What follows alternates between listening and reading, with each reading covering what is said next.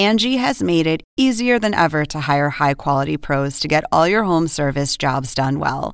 Just bring them your project online or with the Angie app, answer a few questions, and Angie will connect you with local pros who match your specific needs. Or book a service instantly at an upfront price. So join the millions of homeowners who use Angie to care for their homes and get your next home service job done well. Download the free Angie mobile app today or visit Angie.com. That's A N G I.com.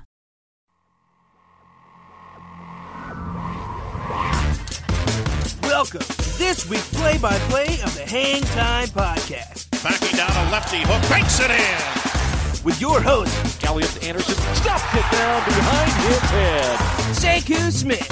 The tip in is good at the buzzer. Now it's time for the tip. You hear that wonderful intro music, you know what it is. The Hang Time Podcast. Right here on NBA.com. Sekou Smith, your host here from the Hangtime blog at NBA.com. My co-host, Lang Whitaker, executive editor of Slam Magazine. How are you, sir? I'm good. How are you? I'm good, man. We are uh, we are dabbling in all things basketball here today, and uh, behind the glass here at the head headquarters here, Lang, we have Micah Hart, uh, Mm-hmm. super producer. Did you know that Micah is a proud alum of a high school in Jackson, Mississippi that still condones corporal punishment of its students? Well, I don't know that they condone it. Oh, I think so. I mean, Micah was Micah was high fiving him, eh, doing air high fives the other day when he found out that it was his school that made Good Morning America for its basketball coach beating his players. We don't make the news that often. That's all I'm saying. I mean, no shame whatsoever. Never mind the poor kids getting beat to death. Micah's like, "Hey, we're high school." The, well, the funny thing is, reading the Jackson paper about it, is that it does appear that corporal punishment is still legal uh, across a lot of Mississippi. I did not know that. I didn't even know that was legal anywhere still. Period. So it's funny to me that possibly, technically, he wasn't doing anything wrong. technically speaking, Well, I mean, the guy took a two by two board Lang and and went to town on some players. Um, I I don't know what they did to y'all at North Atlanta High School, Lang. Uh, I can only imagine. Um, There was nothing like that. I took plenty of abuse on the basketball team, but it was all verbal. yeah. well, at least you didn't get paddled at basketball practice, Micah. I don't even want to know. I'm not even going to ask. Christy, don't don't ask him. Just leave him alone in there. Don't ask him about what went on at Murrah High School during his heyday. But uh, we are here once again. Uh, the Hang Time Podcast, as always. Great show lined up today. Uh, a couple of really good guests for you. Uh, John Hollinger of ESPN.com will join us later in the show. And also, we got a special guest, uh, NBA player Josh McRoberts of the Indiana Pacers is going to uh, be with us. So, Lang, we're 10 games in. Uh, you know, the world was coming to an end late last week when the, the Miami Heat lost for the second time this season to the Boston Celtics. I certainly went into you know the hyperanalyze overreaction mode and started talking about why the Heat are, are not going to be able to get past the Celtics. You know, seven months from now or whatever it is. What was your reaction after watching them yet again struggle against that Boston team? That the season's three weeks old, basically.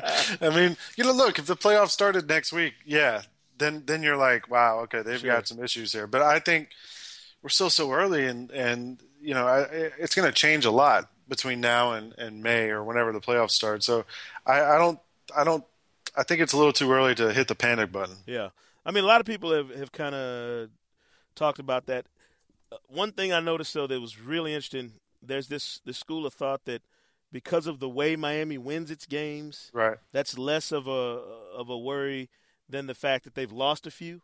Um, I, I don't know that I'm I'm necessarily concerned with who they're beating up on. I know they've beaten a bunch of teams that aren't, don't have winning records, and they've lost, you know, to some of the better teams they've played. I just feel I just feel like watching them. They have a couple of issues that have to be worked out between now and the postseason, or they're basically going to run into the same sorts of matchup problems against a team like the Celtics or even the Lakers if they were to get that far. Yeah, but I mean, don't you think they realize that?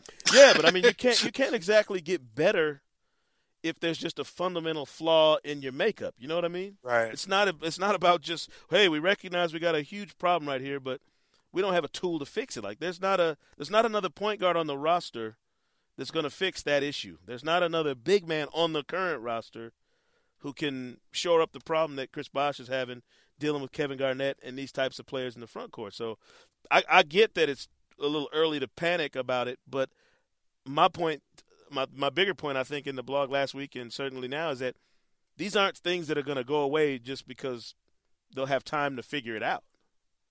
Well, you know, as you said, there's not another point guard on the roster that could solve those problems. But do you think there's another player on the roster that could solve those problems? Uh, do you know what I mean? Like, maybe, yeah. I mean, maybe they shift Wade there more, or LeBron, or yeah. I, I, think it was Charles was talking about it on TNT the other night how Le- LeBron should be their point guard, and he should be, you know, he's one of the best point guards in the league if you play him at point guard.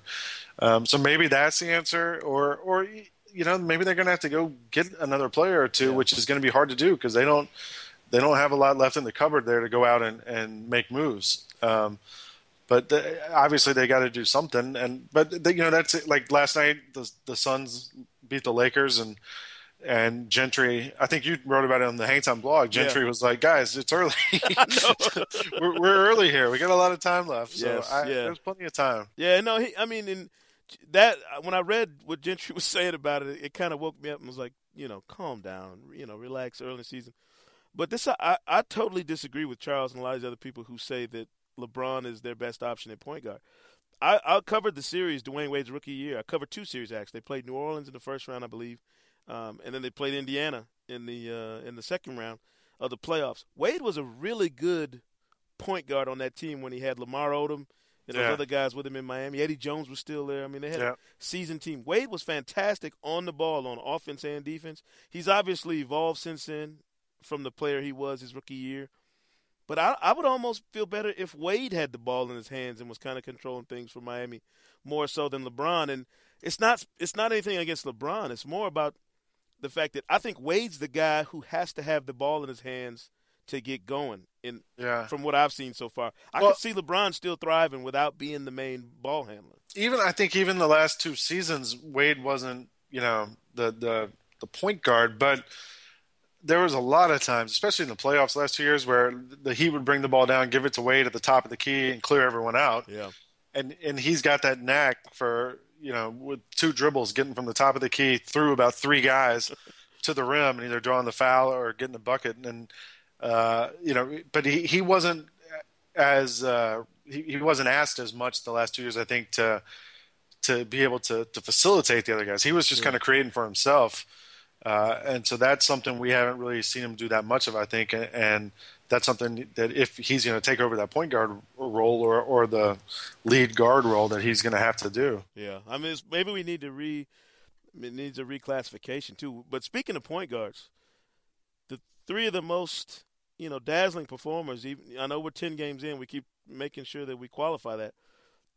Three point guards that are playing lights out. You know, yep. Chris Paul, Deron Williams and Rajon Rondo. All three point guards, coincidentally, all three have have had their way with the Heat, but those three guys specifically, in in a deep deep point guard crop in the league right now, would you say they're playing head and shoulders maybe above even Derrick Rose uh, and some of those other guys who are right on their heels?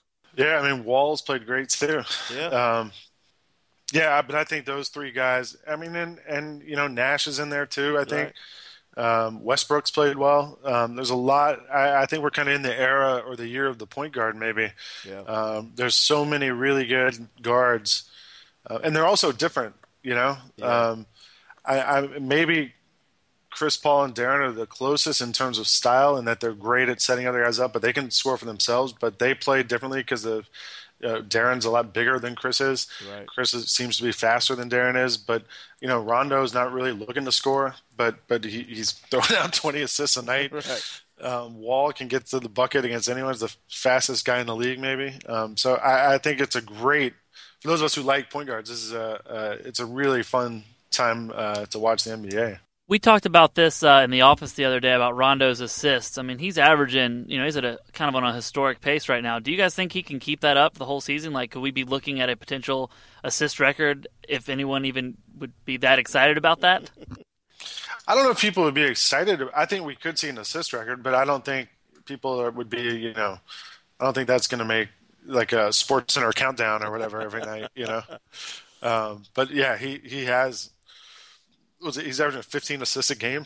Yeah, I mean, I I would say, can he keep that pace up all year? That that would be tough, you know, because you would have to go out basically night after night with on a mission to you know to to get those sorts of numbers. And I don't mean that. I think he is, but you have you'd have to go out every night with the with the idea that I'm going to set up everybody on this team all night. I don't know that during the course of the season they're going to need him to do that all the time. Now they may. He's they, only. Uh, I just brought up his stat. He he's had one game this year with single digit assists. Right. Right. Here from from uh, opening night, he's had 17, 9, 24, 17, 15, 11, 10, 15, 16, 17. Yeah. The uh, the 24 assist night, that's one of the things that sort of stood out to me so far this season is we've seen like some crazy statistical games Ooh. like Kevin Love's 30-30, I mean yeah, things that we haven't seen for a long time. Yeah. I don't I mean I, I guess it's global warming. I don't, you know. who knows? I mean 31 in 31 points and 31 rebounds the other night for Kevin Love. Ridiculous. Yeah. You know, if I'm to me that's that's like being the dude on the other team and Kobe's got 78 points and you're going, "Okay, you're going to foul him now, right?" Well, when Kevin Love gets to 26 rebounds, who's the goon that's letting him get 30? You know, it's like But you know what? Man. I don't I think there's like certain instances like Kobe that night, like Kevin Love the other night, probably like Rondo that night where the guy's just unstoppable. Yeah, you're right. You're right. It doesn't like matter what you do, he's going to get it. You know, like and uh, that game the other night when Love was just going off, that that was uh, I thought it was really remarkable to watch.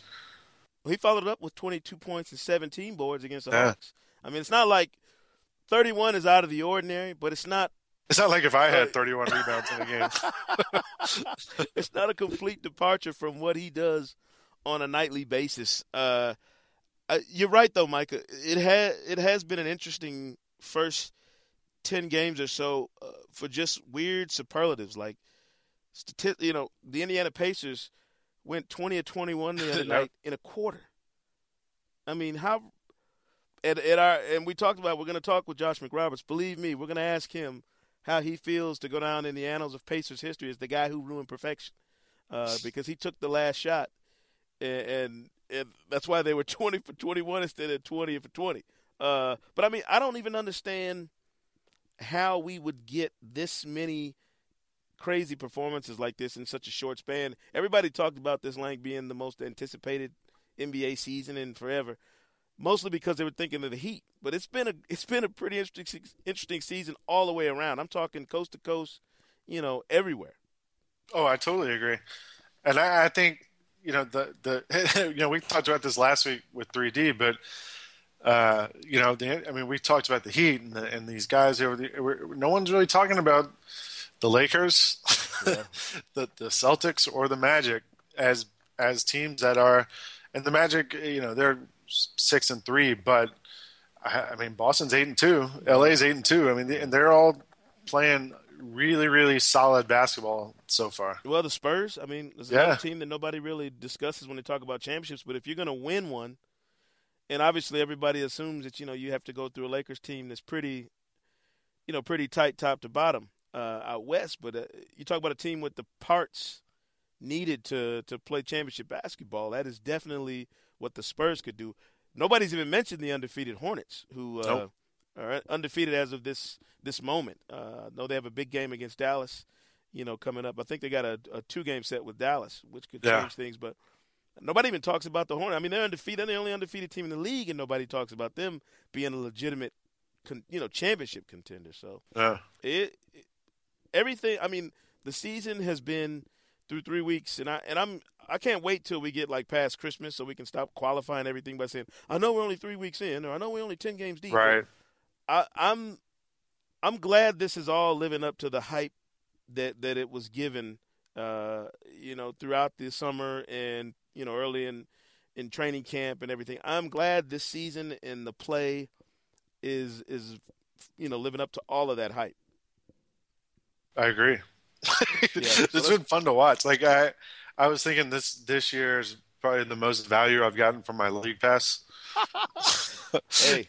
because every night there's something going on, and you got to flip over and see, Yes. you know, see some guys putting up 30 rebounds or some guy with 20 assists or whatever. Yes, I'm a league pass disciple, by the way. Like, and, and I will admit, in years past, you know, you, you would, you know, you go, oh yeah, I got, you know, league pass. You want to flick around. There were some games you just would not bother watching. Now, Yeah. that that late Clippers game, whoever they're playing, or the Warriors, you know, who are Yeah. playing really well this year and and scoring up a ton and, and just playing exciting basketball. You're watching these games. I I think you're getting your money's worth personally if if you got league pass. There's always a fun team that you don't really suspect that becomes like the league pass team. you know, like I think it was 2002. uh, The Jazz had a lot of guys get injured, and and and but they kept winning, and and they were they were at least in every game, and it was fun to watch every night because they would they would come out with these guys and, and stay close or make a run or be, you know, and they just kept running that system every night. And um, I've seen people this year talk about the Wizards being a great Yeah, league yeah. pass team. Yeah.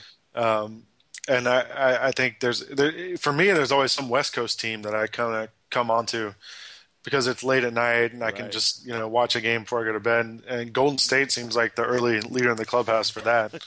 Yeah, I my uh my league pass team right now, and it's it's strictly about Blake Griffin is the Clippers. I know they're they're a bit of a train wreck, you know, with with what's going on with Baron, which is hard to explain. I thought this was going to be a, a big year for him and for the Clippers. I thought they would be a team that kind of kind of uh, win, you know, rose up the pack a little bit in, Right. in the West, and it hasn't happened. But I, watch most of the time just to see Blake Griffin. Um, yeah, you know, and I, am anticipating these games where he, I need to see him on the court with Dwight Howard, um, right. with Josh Smith, with some of these other young guys who play above the rim, because I want to see where where he fits. Like, is he in that same category? It looks great now, but I haven't seen him against enough of of these other guys to to gauge just how ridiculous he is. But I certainly like what I've seen so far. So, um, and we and you mentioned. You know Utah. We haven't even talked about the Jazz and what they've done the last week I know. you know, comeback wins from you know from double digits all over the all over the map. I mean, just crazy, crazy stuff. But again, um, another shameless plug for League Pass, uh, if, I do say so myself. Like, uh, it is worth the cash. I agree. Like I mentioned at the top, Lang, we, we were going to have a couple of uh, special guests on the show this week. Um, first guy we're going to catch up with is is one of my favorite players in the NBA. Um, you know, and this is definitely a hometown bias. I, I lived in Indianapolis for a few years, you know, covering the Pacers, and um, in fact, I probably people in Indianapolis still looking for me probably uh, for some of the stuff I damaged when I was there. I don't know about that. But uh, Josh McRoberts of the Indiana Pacers is joining us. Uh, one of my faves, like I mentioned. Uh, Josh, how are you doing, man? I'm good. I appreciate it. I appreciate you having me. I'm uh, excited. Yeah, man. We uh, I've been trying to spread the word, uh, and I and I've been coming up, you know, with all kinds of crazy uh, slogans and everything. I'm trying to make sure that I don't go to Los Angeles this year and and miss you in the dunk contest because I'm assuming, watching your highlights so far this year and watching all that you did last year, you you're definitely a man who's interested in in participating in the NBA dunk contest. Absolutely, I'm definitely interested. I would love to. Uh, I would love to do it. I don't know. I don't. I don't, I don't. I'm not saying I would win it or anything, but I'm saying I would. Uh, I would love to be in it and have the opportunity to. Josh, hey, this is Lang from Slam Magazine. Have you ever been in a dunk contest before? Yeah, I was in. Uh, I was in one dunk contest. I was in the McDonald's All American dunk contest in 2005, Uh-huh. uh, my senior year of high school. Uh, went into overtime with uh, Gerald Green. He, he got me. He got me in overtime. That's pretty good though to take Gerald Green into overtime. Yeah, yeah. He uh he did I think he, he did something, he threw it off the backboard and went through his legs or something. I didn't have much of a chance after that. now, now, Josh, what's the what's the craziest dunk you've ever done? Like uh, everybody has some old backyard footage of something crazy they did. What's the what's the wildest thing you've actually completed, like in terms of a dunk? I don't I used to be. I used to jump over people all the time. That was back in high school, and that's that's probably. I haven't, I haven't tried it in a while. I'm sure I could still do it, but probably just not the smartest thing. Probably just doing it in like uh, in the driveway or something at the Right. park, something like that. Probably, probably, the, probably not the smartest thing I've ever tried, but uh, I'm sure I could still do it if I need, if need be. Yeah. What's Well- the best? What's the best game dunk you've pulled off? Oh, that's tough to say. I've had a few. I've had a few good ones. Um, I'm trying to think. I had I had one in college. Uh, I think, but I can't. I, don't- I've had a cou- I've had a few good ones. I, I couldn't I couldn't pinpoint one. Yeah, Lang, you obviously haven't seen uh, our tribute to. And Josh, I'm, we're no longer referring to you as McBob. I heard you've moved on from the McBob nickname. What's what's the new what's the new uh, nickname?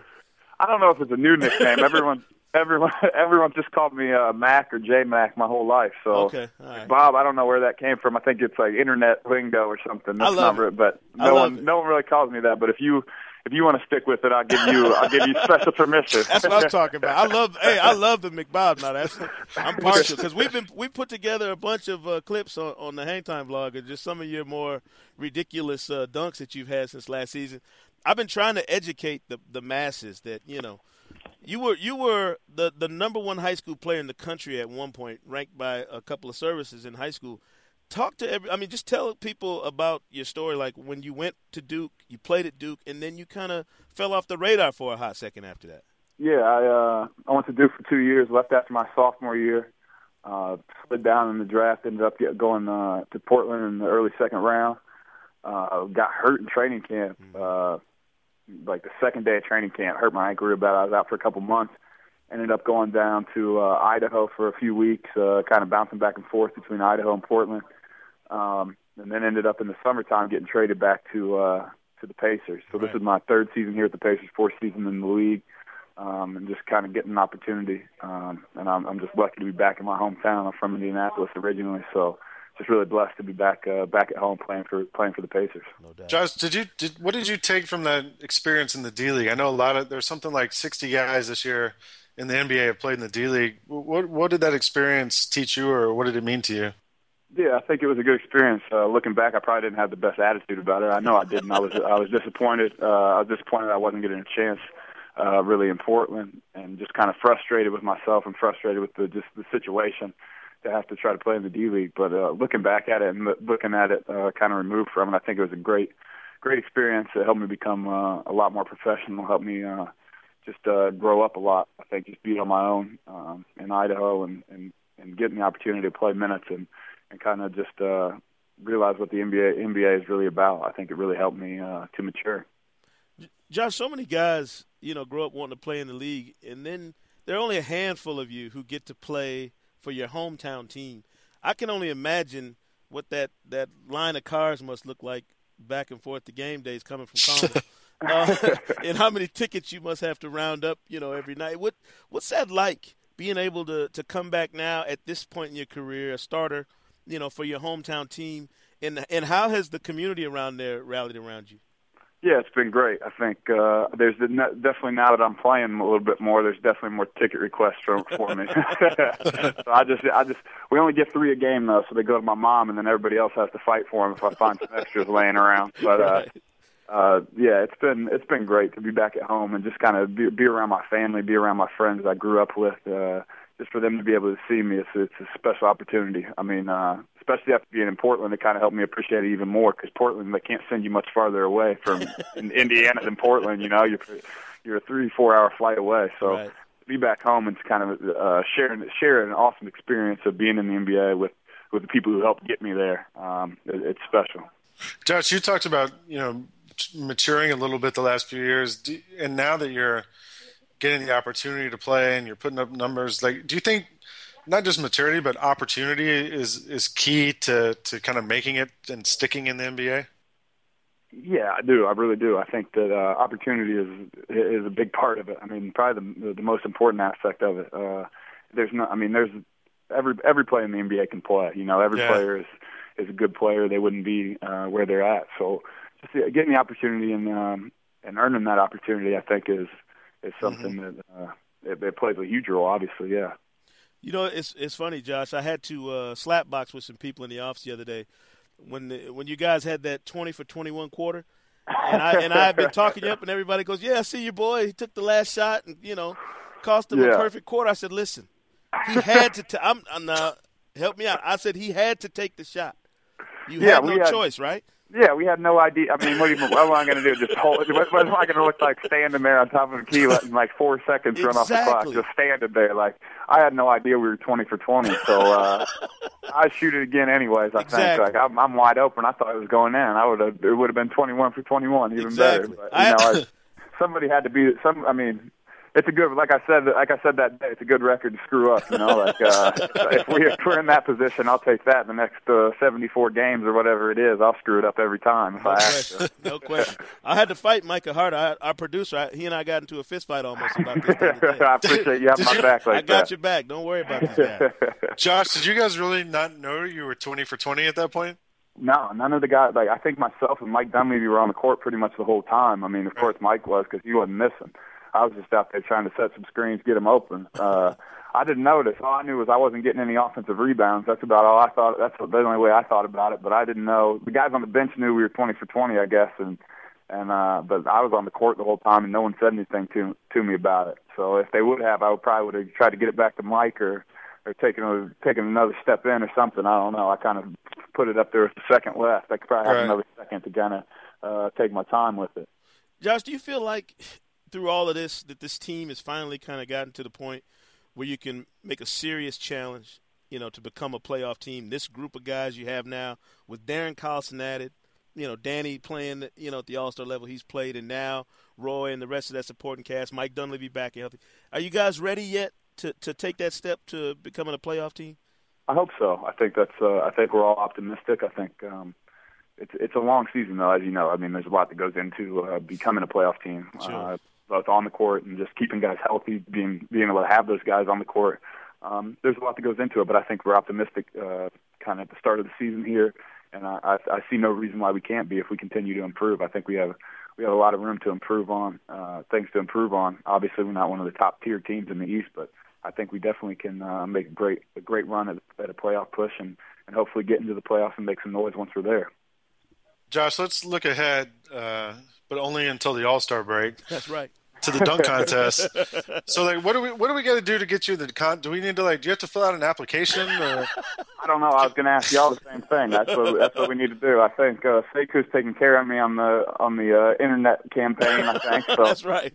Uh, I don't know. I, got, I guess I got to hit hit the streets, start shaking hands and kissing babies or something. I don't I don't know what I don't know what we got to do, but uh, I, I'm not sure. I think uh, I, I'm I'm not sure what we have to do. We got to we got to look into it. But I would love to uh, get the opportunity. Listen, All all, right. you got to do is, is keep doing what you're doing on the floor. Lang and I and the rest of the folks here at the Hang Time Podcast, we're going we're going to beat the streets and get these petitions signed and make sure that you're there. Listen, it's worked in the past. Shannon Brown had a campaign last year that got him to the dunk contest. There's no reason why Josh McRoberts shouldn't be there this year in L.A. Well, I appreciate it, and I'll do, I'll do whatever you need me to do. We'll get we'll get it we'll get it taken care of. No doubt, man. Listen, Josh McRoberts, the Indiana Pacers, join us on the Hang Time podcast. Listen, tell David Benner, Chrissy Myers, and all those people in PR with the Pacers, we are coming for them. They got some work to do. I'll let them know. All right, thanks, Josh. Thanks, Thanks Josh. a lot. All right, man. Uh, this listen, that's the first of many NBA players who are going to be on the show. We we got to start we got to start a trend here. Yeah, we got to make this the forum for guys like Josh McRoberts who need a shot now. He he needs an opportunity to get on that big stage. You know, it's worked in the past, like I mentioned. You know, last year we had the Let Shannon Dunk campaign, which I thought was fantastic. Yeah. You know, I mean, we got to get something going for my man McBob here, and and this is if this is the only place that, where anybody refers to him as McBob, so be it. Um, I You're the only one who refers. I love. to I just, listen, man. I, You got permission. We all heard it. you heard it. I got express permission, written permission slip from the man himself, Josh McRoberts, aka McBob, on the Hangtime podcast, announcing his candidacy. His, you know, a street movement now. We're talking about a grassroots movement starting right here to get him in the dunk contest in Los Angeles. Micah, you better get you better get to work. I'm serious now. You know, he should start like a like a, like a Twitter, and uh, anytime he's got a good dunk, you It's know, gotta go put, the, up. put the footage out there. Got to go up. This listen in this day and age, there there are a million different ways you can attack this thing, and I and I love any guy who's who seems like he's having a great time playing. The thing I liked about his storyline though is that he had to take his lumps. You know, you go from being the hotshot high school recruit, you go to Duke for a couple years, things maybe don't work out. You know, you lick your wounds, you go to the D League, and then you come back, and now you see him having a chance to thrive a little bit in a, in a great situation with the Pacers. Well, in, in a way, it reminds me. You know, last week when we were talking to Jeanie Buss about how not only did you know she was born into a great opportunity, but she made the most of it. Yeah. You know, yeah. and she she didn't let it slip by, and you know maybe the way Josh was playing wasn't working, and he figured out what he had to do to stick and to play and to get in the league, and and now we got you all over him trying to get him in the dunk contest, and if I could get him in the dunk contest and Luka now in the three point shooting contest or the skills competition, we're talking about Nirvana weekend, baby. All Star weekend, bonkers. Well, We'll have to get you one of those jerseys that's sewn down the middle with the half and half. My boys out there, baby. We get it going. I'm gonna, hey, me and Clipper Darrell are gonna be fighting for, for sidewalk space out there. He's, I'm sure he's gonna have his uh his antenna up, making sure Blake Griffin is in the dunk contest. Well, I got my guy too, so now you know now we got a little ammunition. I like it. All right. Well, listen, before we uh before we get too far crazy here, let's let's transition with our next guest uh, a good friend of the program who, though he's never been on it, you know, he's one of our. He's guys. a good friend of all of us who work on the program. Yeah, that's a better, that's a much better yeah. description. But uh, John Hollinger of ESPN.com. John, thanks for joining us. Well, thanks, thanks for having me. Um, we we we know about you know all your different work on ESPN.com. Not many people have their own uh, rating. Um, he has his own stat. Yeah, I mean his own statistic. I mean, I, I'm not sure how you attain that kind of status, but anything, any pointers you want to give us or anything you want to let us know, uh, feel free. Uh, I had to grease a lot of palms. When's it going to be on like box scores, John? Now we got plus minus. When are we going to get PER? That's that. That's the next step. Do you there's, pronounce there's, it There's a large envelope headed David Stern's way right now. Is it PER or per? I've always said it PER. Okay. Um, but you know, I never really attached a pronunciation guide. So. Well, where where does this uh, this whole debate about the the Miami Heat and the Lakers and kind of who should be eight and two or who's you know this this debate about who's the best team in the league or who should be on paper the best team in the league. Where do you stand in terms of where these these guys rank right now? Well, um, in terms of how they played so far, I actually think the Hornets have played better than both of them the first right.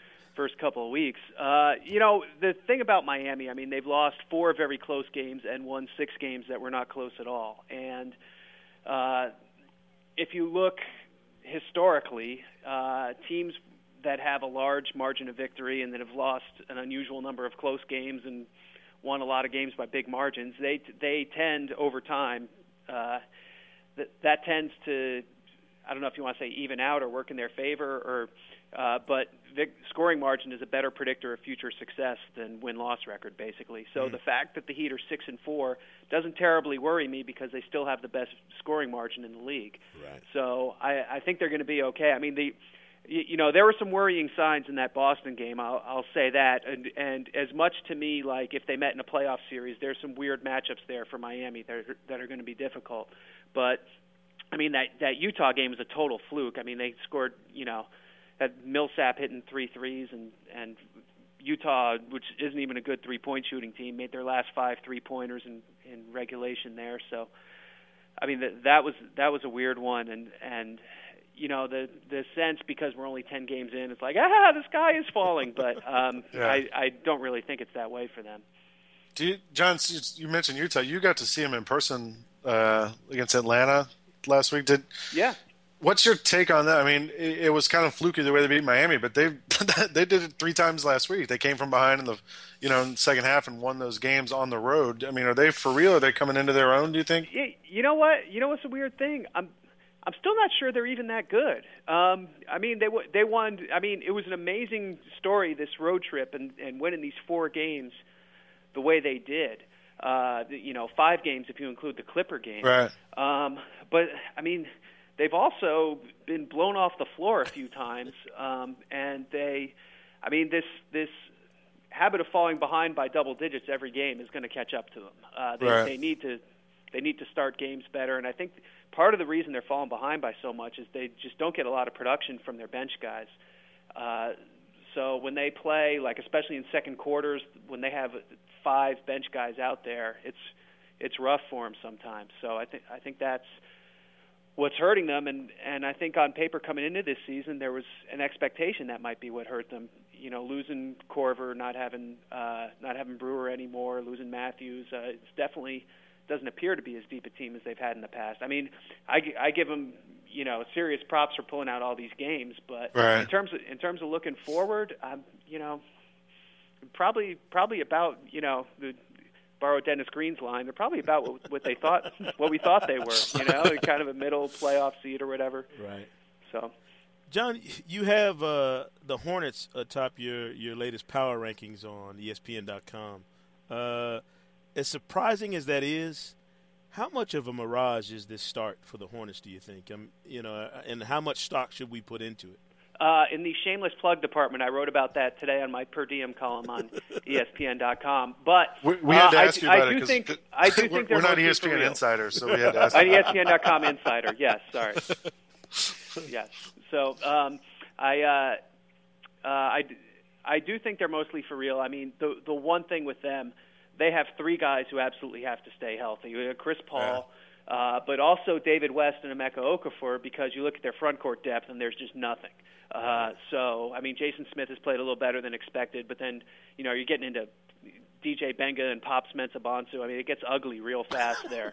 Uh, so the health of those guys, I mean, they've had basically perfect health so far, which for any surprise team, that's almost always a factor. Uh, but that said, I mean, Monty Williams is getting these guys to defend way better than they did last year. They were 22nd in defensive efficiency last year. They're leading the league right now. I don't think they're going to end up leading the league, but if they can be a top 10 defensive team, you know, CP can take care of the rest. And Sure. I do think they'll probably get to 50 wins, get in the playoffs, maybe have a maybe have as high as a number 2 seed out there. Wow. Do you think that's? I mean, clearly they're the most surprising story I think uh, of the young season so far. Positive surprising story. Um, do you think this is more about Chris Paul's vengeance for what he perceives maybe as a slight? You know, everybody started talking about these other point guards, you know, kind of surpassing him, or he kind of just fell out of the conversation because of that injury last year. You think this is fueled more by Chris Paul or more by Monty Williams and kind of the newness of the whole front office and coaching and operation down there in New Orleans? I, I I think it's I think it's actually a lot of things coming together at the same time. I mean, Mm-hmm. Chris Paul has been fantastic, no question. I mean, I think if you took an MVP vote right now, he wins, no question. Yeah. Uh, so th- that's definitely part of it. But I don't think that's been the only thing either, because Dell Demps went and got some pieces that have fit together pretty well uh, in terms of making that bench uh, better. That's always been the problem the last few years in New Orleans when their starters uh, went out. You know, the game just got away from them so fast. So th- that's been an improvement. And then I think they've had guys buy in again at the defensive end, uh, which I didn't think was the case a year ago, or even kind of that last half season uh, the year before that. You know, when they uh, kind of limped to the finish and got murdered in the first round of the playoffs uh, by Denver. So. Sure. I, I I think there's a lot of different things going on there, and then I mean making them better defensively too. Though I mean their wing players are definitely better, more athletic guys than they've had the last few years, and that's helped too. John, I know we're talking teams here, but you know, with your PER, what player has been the most surprising to you so far this season? Uh, probably uh, I would say Monta Ellis, Mm-hmm. uh, just because like statistically last year, I mean his his uh, per game numbers looked really good, but if you looked at all the other stuff, it was kind of disastrous. Like his true shooting percentage was terrible. He had a really high turnover rate. His plus minus was about the worst in the league, if I remember right. Uh, you know, on the Golden State Warriors actually outscored their opponents when Ellis was off the court last year. Uh, so, I mean, it's, statistically, he didn't look like much of a player at all, and it was because he was kind of not really playing smart. I mean, just jacking up a bunch of bad shots, you know, long 20 footers off the dribble early in the clock and and forcing things wherever he could. And I just feel like he's playing so much smarter this year. Uh and it showed in his in his uh numbers. I mean, he's still scoring a lot, but he's doing it so much more efficiently. John, does the PER does it? I mean, I know nothing is foolproof, but is there a guy whose whose numbers just don't explain his his impact on games and and the way he performs? Well, I think you definitely look at any kind of uh, kind of on-ball defensive guy Mhm. isn't going to get his due Right. with PER because defense is just such a black box for it. Now we we can track block shots and steals, but what we can't track, I mean, the guy PER undersold the most of anyone in history is Bruce Bowen because Right. it just couldn't it couldn't measure what he did at all. Uh, Right. So that that is that is a clear, you know, blind spot. Uh, and I think uh, we see it now a little like uh, Kendrick Perkins last year. I think was really undervalued by PER because what what he did, you know, there's no there's no stat for pushing a guy out six feet farther than anyone else does. So right. it- Hulk it Hogan just- stat. yeah, the Hulk Hogan stat exactly. It just it doesn't show up. Right. um, you know, we, we've talked about teams and players and all this. I mean, we haven't mentioned the Lakers really at all. The who? um, yeah, exactly. like, what are, are you? Are they doing about what you thought they were going to do this year, John? Or are they a little ahead of that? Or, or what, what's your take on them thus far? They're roughly what I expect. I mean, they, you know, it's funny because if you look back at the last three years, they have played as an extreme offensive team anytime Bynum has gone out, and then when he comes back, they play as much more of a defensive team, and that's mm-hmm. exactly what happened. What's happened these first ten games is they are number one in offensive efficiency, but in defense they're right around the middle of the pack. In these last two games that they've lost, their defense has been atrocious, and mm-hmm. that's how they were in 2008 when they were in the finals. They were that they were that kind of team, and in the stretches where they haven't had Bynum the last two years, they've reverted to being that kind of team. So I think that's where Bynum can really help them when he comes back is kind of evening out the offense defense balance and making them a little more solid.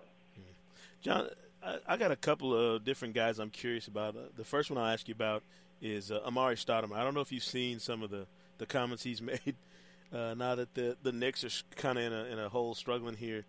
Do you think Amar'e has, you know, a guy in his position maybe underestimated exactly what he had in Phoenix? And I'm not I'm not suggesting that he had an option necessarily to stay in Phoenix because it, it wasn't exactly his decision to make. It was some, you know, there was somebody else calling that shot. But do you think he's maybe now realizing just how good he had it from a PER and basketball standpoint, playing alongside Steve Nash compared to what he's doing in New York right now? I think it's uh, well, yeah. I mean, from his quotes clearly, and I think you know, it's not even just playing with Nash. I think it was having all those shooters and spacing around him because Yeah. the Knicks right now they're taking a lot of threes, but they're missing them all. So, you know, teams are just like, all right, fire away. We'll just go double Amar'e again, and you can see that in all the turnovers he's had. I mean, watching the Houston game last night, there were so many times where he put it on the floor and a hand would come in from a mm-hmm. guy who was two feet closer than he ever was in Phoenix because he didn't have to respect, you know, Toney Douglas who shot like 0 for infinity last night, or or uh, uh, whoever else was on the perimeter for the Knicks. I mean, basically, other than Gallinari, there's there's nobody out there scaring anyone.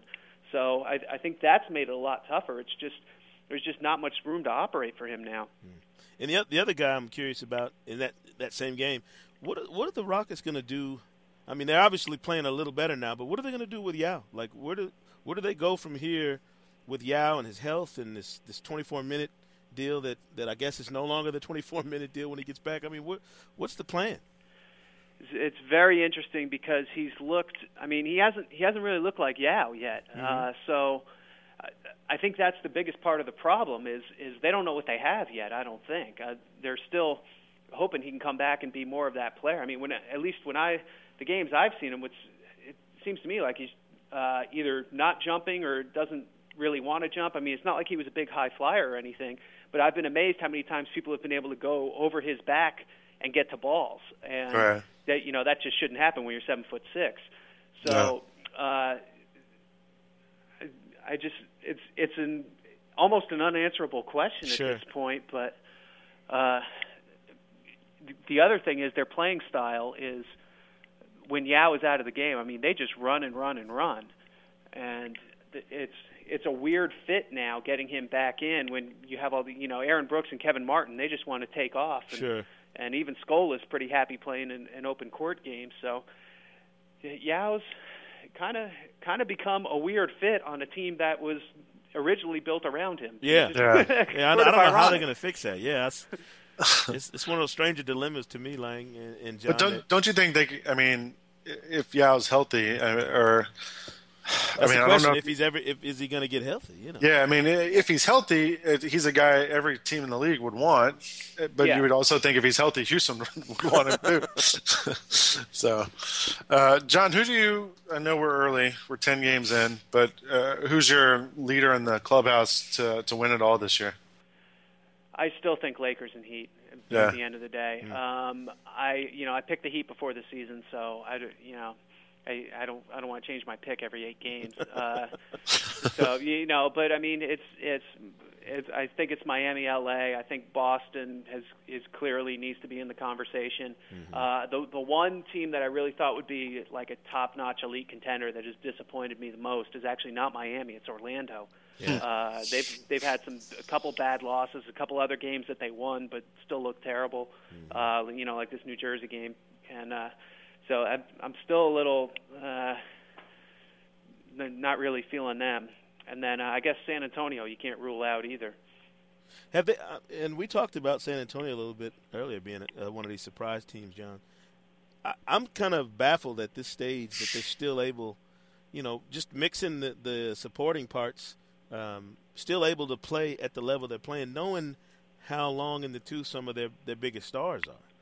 Yeah, well, they got they got younger and more athletic this uh, this off season, though. Sure. I, I think they they did some things to help them there because I mean Phoenix made them look really old Yeah. last spring, and uh, but especially on, on the wings, uh, they they brought in some younger guys. I mean, you look at I mean James Anderson's hurt now, but uh, Gary Neal is helping them. I think. I think George Hill having a healthy Tony Parker is making a big difference because they're getting a lot more transition points now. Uh, I mean, they ran Philadelphia off the floor the other day. It was it was amazing. Uh, so I think that's really helped them, and then getting Splitter in the middle, I think it's helped them take some of the burden off of Duncan. So I I do think they're in better shape. They they really have played a pretty easy schedule. San Antonio, for some reason, every year it seems like the, all their tough games are backloaded into the final two months, and they have that long road trip too after the All Star break. So. Uh, their bigger tests are yet to come, but they're they're banking all these wins now, and that's what you have to do. I was actually looking at their schedule this morning. They, I think, in December they have something like ten of their fourteen games are at home. So, yeah, as you said, yeah, it, it's going to get after that when they go on their circus trip. That's where it always uh, The rodeo. little- The rodeo, rodeo, trip. yeah, the sorry. rodeo trip. I was- Yeah. the Knicks have the circus trip every year when the circus comes to MSG. Uh, anyway, I'll leave that one alone. John, Ricky Rubio's a name that that is uh, on a lot of people's minds. Uh, I saw the Outside the Lines report on him. Lang and I talk about him often uh, since Lang. Lang Lang talks about Ricky Rubio. a little bit, a little bit. Really? He Only, when- only Rubio. when asked. It's. I mean, we all have our fetishes. like, how's it going? Oh, well, I'm okay, but Ricky Rubio.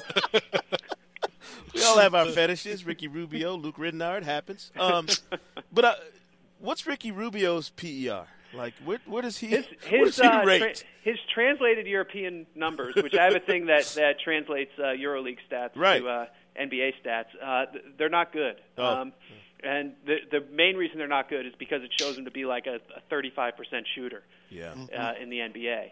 So I and I think that's that's really the entire thing with Ricky is is he going to be enough of a scorer to take advantage of his other skills? I mean, he does stuff that very few people in the in the world can do. Uh, he also lacks a skill that almost every other NBA guard has, which is you know the ability to shoot and not just from outside. I mean, he's, he hasn't been a good finisher either. So Right. at some point he's got to make some baskets. Basically, is, is what it comes down to. And if he does, he'll be uh, a, a good NBA player. And if he if he doesn't, he's uh, still a still a viable NBA player. But I, you know, wouldn't be any kind of star if he if he if he Right. can't put it in the basket. I mean, that's still the name of the game. It's still part of the game. And even guys who have dominated the game in other respects still need to score a little. So Yeah. that'd be my thought. That ruins Lang. That ruins the rest of Lang's week, by the way. No, I agree. I, I mean, I when you know when I, I saw him first time I saw him was when he was 15, and and the the the obvious thing about his game then was that he needed to get some sort of jump shot um, to you know create a little more space for everyone else and to make defenders play up on him so he can go around him, and uh, he still hasn't shown that he can knock that down consistently. You you think it's impossible, guys, for him to have a, a John Wall like presence? You know, John Wall's not a great outside shooter right now, but he does so many other things Well, you know, but John well. Wall's a really good Wall's finisher. Such a, yeah, Wall's yeah, such a. I mean, Wall finishes, and Wall actually, I mean, he's he's not a great outside shooter, but he'll he'll at least convert some of them. Right. Uh, whereas Ricky's more he's more in Rondo territory, I think, except Mm-hmm. he's he can't finish at the ba- basket like Rondo either. Right. Right. You last last guy we want to bring up, John, and we know you you're plenty busy, so we're not going to hold you too long. But I I can't understand why so many people are shocked that Chris Bosh is struggling in his adjustment to playing with the Heat. Um, and I know you know when you see a, a guy's 24 and 10 or whatever he was in Toronto, you just assume that those numbers translate to any situation. Is there a good statistical explanation for why Bosh is struggling the way he is? I mean, his rebounding numbers are basically in half. Um, yeah, that's that's the one that that kills me that I just can't figure out at all Yeah. because I thought I mean he was a good offensive rebounder in Toronto and I thought with all the attention on LeBron and Wade that he would just feast on second shots just Yeah. you know get five putback dunks a game just from all the attention the other guys were getting and instead he's been completely invisible on the glass and that I mean I am I am baffled I have no answer for that but Yeah. that is that to me is the main reason that he's been such a disappointment so far is because uh, it's you know you figured he was going to get less touches in kind of the primary offense because LeBron and Wade would be handling the ball so much, but I just thought there'd be so many more opportunities for him when when defenses rotated and just had to leave him and he could just feast on that and he hasn't. Yeah. I'm wondering it too. Uh, if if we get late in the season and Bosh still hasn't kind of found his niche on this team, does he become, you know, the does he become the Achilles heel of that team in the playoffs, and where they just can't compete without